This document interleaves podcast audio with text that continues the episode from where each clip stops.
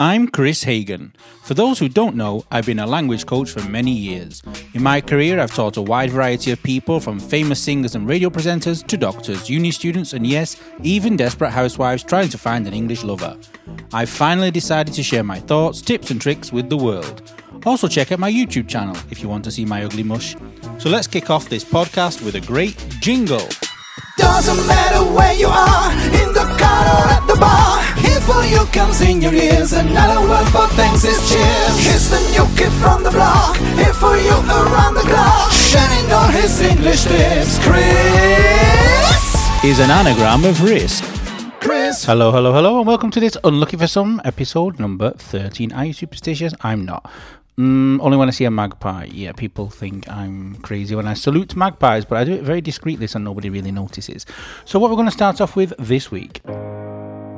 And I beg you to fix it. Now, something I want you to fix is the pronunciation of this word. The word is spelled V-A-C-A-N-T. Now, how do you pronounce it? It's not vacant. The amount of times I hear this, vacant, it doesn't exist, vacant. Doesn't exist. Nope. Not checked, but I'm sure it doesn't. What is the pronunciation then? Well, the pronunciation is vacant. Okay? Vacant. Repeat after me. Vacant. Vacant. What does it mean though? It's an adjective and it has two different definitions. Well, I'm going to tell you two. Maybe it has a million, don't know, like many English words. But I'm going to tell you two definitions of this word vacant. The first one means not occupied or empty. So the room is vacant. Okay? Vacant. And the second definition of this adjective means when you are quite dumb and you look quite dumb. Okay, so you're there and you look quite stupid, you look like you have no intelligence, you're not interested, and so you can say, Sally looked vacant. Doesn't mean she's empty, she's not a room, but it means that she's showing no intelligence or totally disinterested. So please fix the pronunciation of this word. Vacant. Just a bit of adverts. Want to sound more native? Then Say It Right is the course for you. Our course teaches you all the things you didn't know existed, which will make you sound just like a native speaker. Get in touch for more details at info@chrishagen.com or go directly to our shop, www.chrishagenshop.com. Yes, even you can sound native. Okay. G-W-Y-N is how you spell Gwen. Gwen. W-A-L-E-S is how you spell when spelling test is over. So what now? Let's listen to what he's got to say over to Gwen. Okay, so we're here with Gwen again, the Englishman who's not Welsh, but has a Welsh name. Yeah. No, I think of myself as Welsh as well, but well, Welsh primarily as well. I can't say Welsh as well. It's difficult. Welsh as well. It's like the other day I was trying to say Shrewsbury. Shrewsbury. I can't say it. I give up. Shrewsbury. My other one of my aunts, my auntie Christine, she's got a static there, and she says, "Come and visit us in Shrewsbury." If I get lost, I'm not going to ask for it. Go Shrewsbury. You're drunk at 9 o'clock in the morning. So go on. You've decided you want to talk about something which is personal to you. Go on. What do you want to tell us? What about the illness that I had? About the thing. Yeah. Well, 6 or 7 years ago, I was very ill and had to go into hospital. Basically, it started. When I fell over, I was sick, wasn't I, in a cemetery. You were sick in the cemetery? You were in a funeral? Yeah, a funeral. Ah, right. I couldn't actually go in, so I said to Yvonne, my wife, I'm not well enough to go in. The woman behind me now looking over my shoulder. So the guy that was running, the lady that was running the cemetery, said, "Oh, you can go into this room, that's what we do if we have people that don't want to go in." I said, "Oh, fine." So I was okay and watched the videos of what was going on. From another room? From another room. Okay. From and the room I was actually like okay. And then we came out and I said, "Look, Yvonne, I can't stay out, I don't feel very well." And we actually managed to get in the car, she was driving, and we got 150 yards to the entrance, where there's a lovely sort of signpost that says, what's it, crematorium. Okay. I got out of the car and was promptly sick all over it. Really. It's a memorable day then. It was memorable. Going past, isn't he? Oh my God, has he been drinking too much? God. And so you went to hospital then, I guess? No, not that day. No. Yeah. I went to the doctors after that, and I can't remember what happened. But anyway, I ended up eventually falling over and ended up in hospital. And I was in there for 6 weeks, which was a surprise to me and more of a surprise to my family because I'd lost my mind. Now you were totally delally. Absolutely delally, to the point where they thought I was, I can't remember what the word is, not Alzheimer's, it's the other one. Dementia. Dementia. Mm-hmm. They thought I had dementia, seriously. And I was so bad, I was telling people in the hospital wards that, you know, to get out, it's my house, what are you doing here?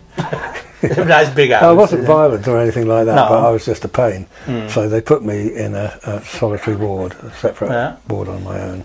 All right, so you got your own little house in the end. They put you in a place that was your own. It was a plot, really, wasn't it, to get your own? I was fine. But how did you manage to recover from this then, from this all? So you're hallucinating, imagining things as well? Yeah. Yeah, I mean, because you're in your own and you're there for 24 hours a day. You're crazy anyway, I think. You'd go crazy anyway. But I had names for all the sockets. They all were... For the plug sockets? No, the wall sockets, you know, like... and the light switch. Light switch was called Henry, and that one was called George, and he was Fred over there. So you had conversations and with I would talk to them. And I also had a light, which had a cat in it. A cat in the light? A cat. Cats everywhere. So I do prefer cats to dogs, because I imagined a cat. You didn't imagine a dog? Didn't imagine a dog. So we have the answer, you prefer cats. I preferred cats. And I could see this cat, and I used to talk to him because no one else to talk to. Mm. But every morning while I was in there, I would get up out of the bed.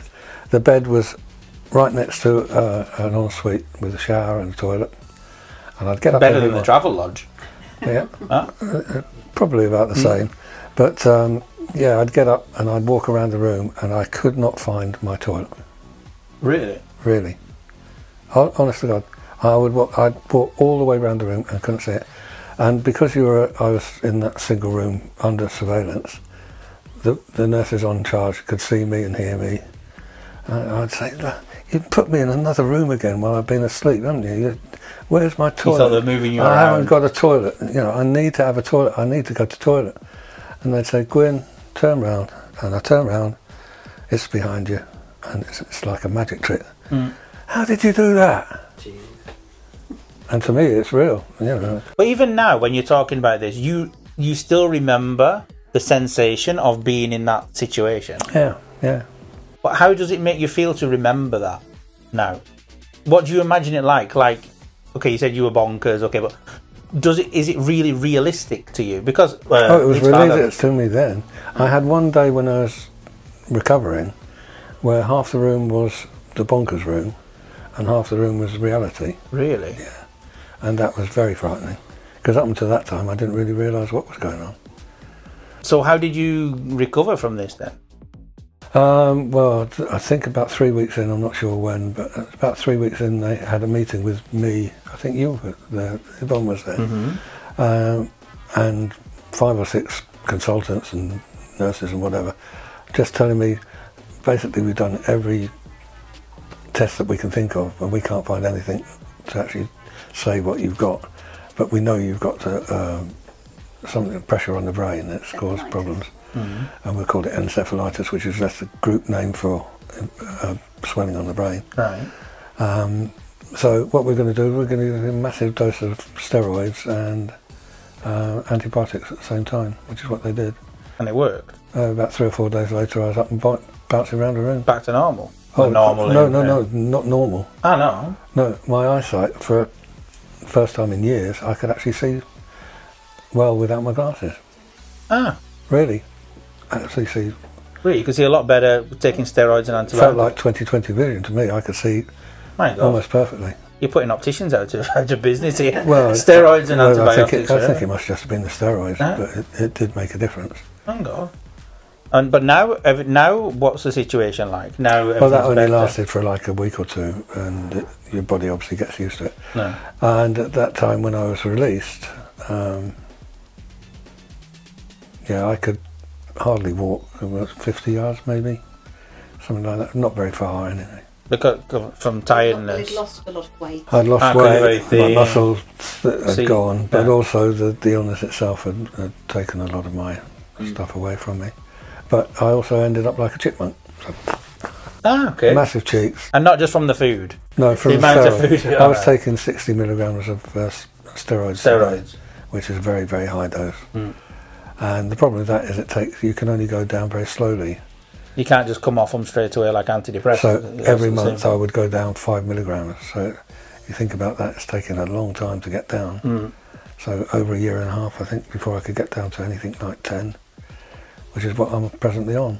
So you still take them now? Mm. Every day. Mm. And so but since then, no, okay, you have this, what do you say it's called? You had the swelling on the brain, yeah. But did you have any kind of I've probably went to, 5 or 6 different hospitals all around the area, 6 or 7 consultants, all trying to find out. I had EEGs, all no sorts of MRI scans, just to try, because at one time they thought it was brain cancer, but it turned out not to be that. And then I had swollen ears about a year and a half later, and went to the local doctor. Said my ears, they were massive, like purple as well. Purple as well. Purple as well, and painful. God. And so I went to the doctors and said, "Look, I can't sleep at night. It's really not nice." Mm-hmm. I said, "Oh, I haven't seen that before. It doesn't look right." And she typed it into the computer, as they do nowadays, and it came up with relapsing polychondritis. Right, and what's that? Basically means, as far as I could tell anyway, it means anything with an itis in it, I am likely or not likely to get. And it's likely to stay or not stay.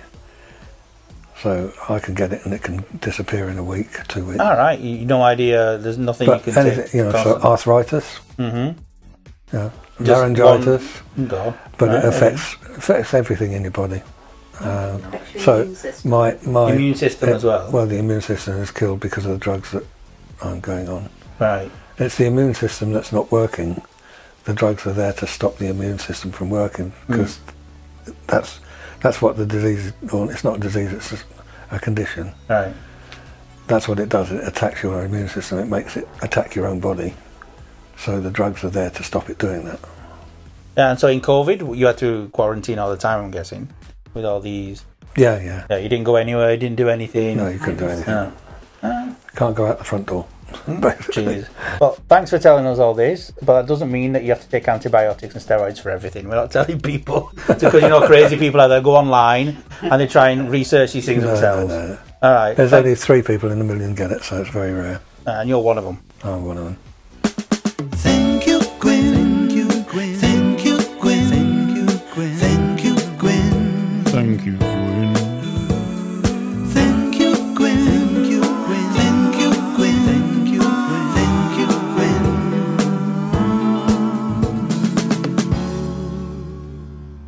And now, what's next?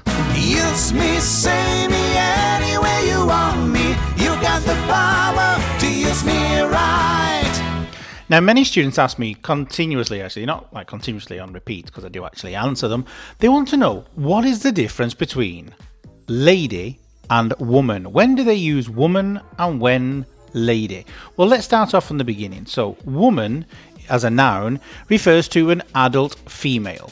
Okay, and the plural is women. Remember, the pronunciation changes. It goes from woman to women. So woman we use when we're referring to, without saying the object, okay, the noun, the actual female who is in front of you. Okay, but you wouldn't say it to her. I wouldn't go, oi, woman, because it's quite rude. If you say, oi, woman, it's quite rude. It's not really nice to say this to a person. They might turn around and slap you or hit you over the head with their handbag.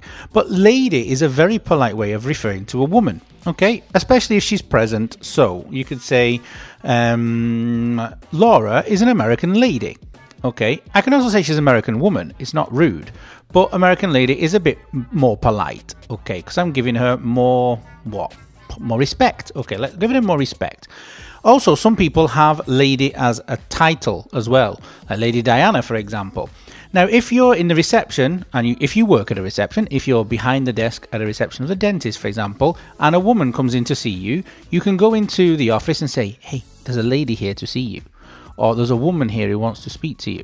It's the same thing, okay, but woman is just, she's a woman. She is a woman, okay? And lady is if you want to give a bit more respect. Okay, so remember, don't say woman to somebody's face because they might slap you. And don't say, oi, lady, either. It's a bit disrespectful. Well, not a bit, quite a lot, really. And if you do get slapped, don't say, I didn't warn you, you deserve it. Now, jingle! See you next week. Doesn't matter where you are, in the car or at the bar. If for you comes in your ears. Another word for thanks is cheers. He's the new kid from the block, here for you around the clock, shining all his English tips. Chris is an anagram of risk.